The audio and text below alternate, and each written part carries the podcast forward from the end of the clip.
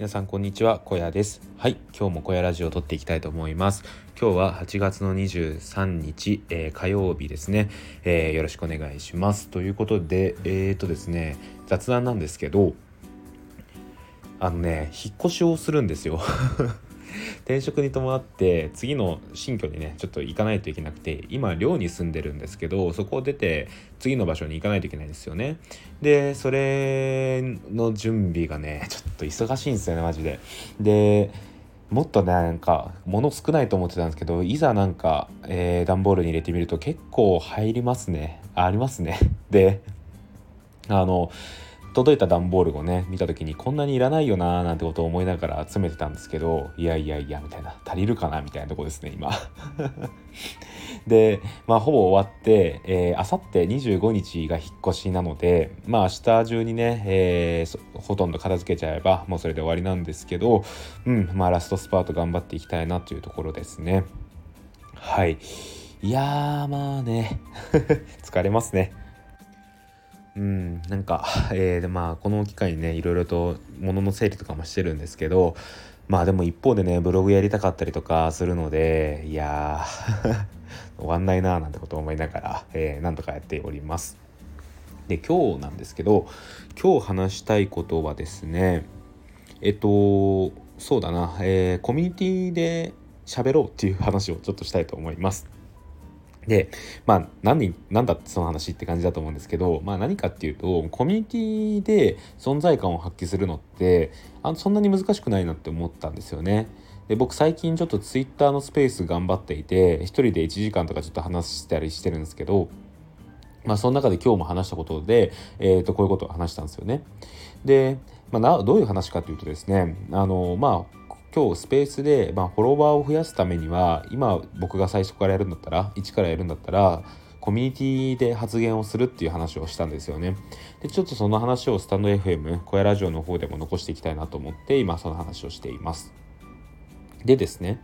あのー、まあこれちょっと The City を例に挙げて話していきたいんですけど The City って今だいたい950人ぐらいの人が参加してくださっているんですよね。で本当にミルクさんの Voicy が多分メインなんですけどミルクさんの Voicy を聞いて The City に入ってきてくださる方がたくさんいらっしゃると。いう時に、まあ、950人いる中でじゃあ一体どれぐらいの方がそこの The City で会話をしているんだろうっていうのを見た時にですね大体950人のうち50人ぐらいがうん話しているかなっていう印象ですね。でまあそれで言うと、まあ、皆さんどう思いますかっていう話なんですけどこれを簡単にちょっと割合として出してみるとですね、まあ、大体全体の5%が、えーと、アクティブユーザーとして話しているっていう話ことなんですよ。でなんかその5%で入るのってそんなに難しくないよなって思うんですよね。で何を言ってるかっていうとなんかそのツイッター上で自分を新しくこうアカウントとして作って知ってもらうのってもっと大変だったんですよなんか大変だなと思うんですよ。うん、僕自身やっぱり最初はゼロから始まって何者でもない状態から自分っていうものが始まっていった時になんかそこから小屋っていう存在を知ってもらってなんかブロガーでもあって、まあ、NFT のコミュニティ運営者でもあってで NFT が好きなやつみたいな感じで知ってもらうのってそれなりに時間を要しているんですよね。っていう時にですねコミュニティであればその自分を知ってもらう自分が何者であるかを知ってもらうための時間ってもっと短縮できるなと思ったんですよ。まあ、つまりこの5%に入るのことさえできればそんなに難しくないなっていうふうに思ったんですよね。でそのコミュニティで積極的に発言をしていくと最終的には、まあ、コミュニティの中での確かな立ち位置っていうのをこう確保できるで上に、えーと運営側から運営をお願いするみたいな形になることもあるかなと思います。忍者 DAO で言うとダンクさんという方がまさにその例としてありますよねダンクさんがもともと参加者として参加していたんですけど引早さんがそこからダンクさんに依頼をして今はお金を頂いている形で運営に携わっているという話を聞いていますねで、なんかそういうの、こう、そういう風になりますし、で、あとはツイッター上でも、えっ、ー、と、自分を知ってもらいやすくなると思うんですよね。で、これがコミュニティで活発に動くメリットだと思います。うん。で、ザ・シティでさらに、えー、深掘っていくとですね、現在ですね、えっ、ー、と、Mi6 っていうレベル制度をザ・シティの中では入れていて、発言をすればするほどレベルが上がっていく制度になっているんですよね。で、もともと、えー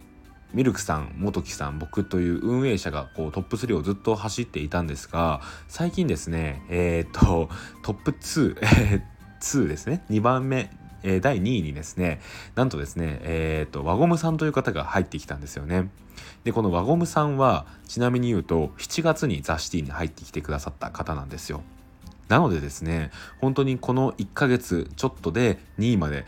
上り詰めてきたっていうところで、あの全然、えー、なんだよということではなく、えー、むしろすごい嬉しいことなんですよね。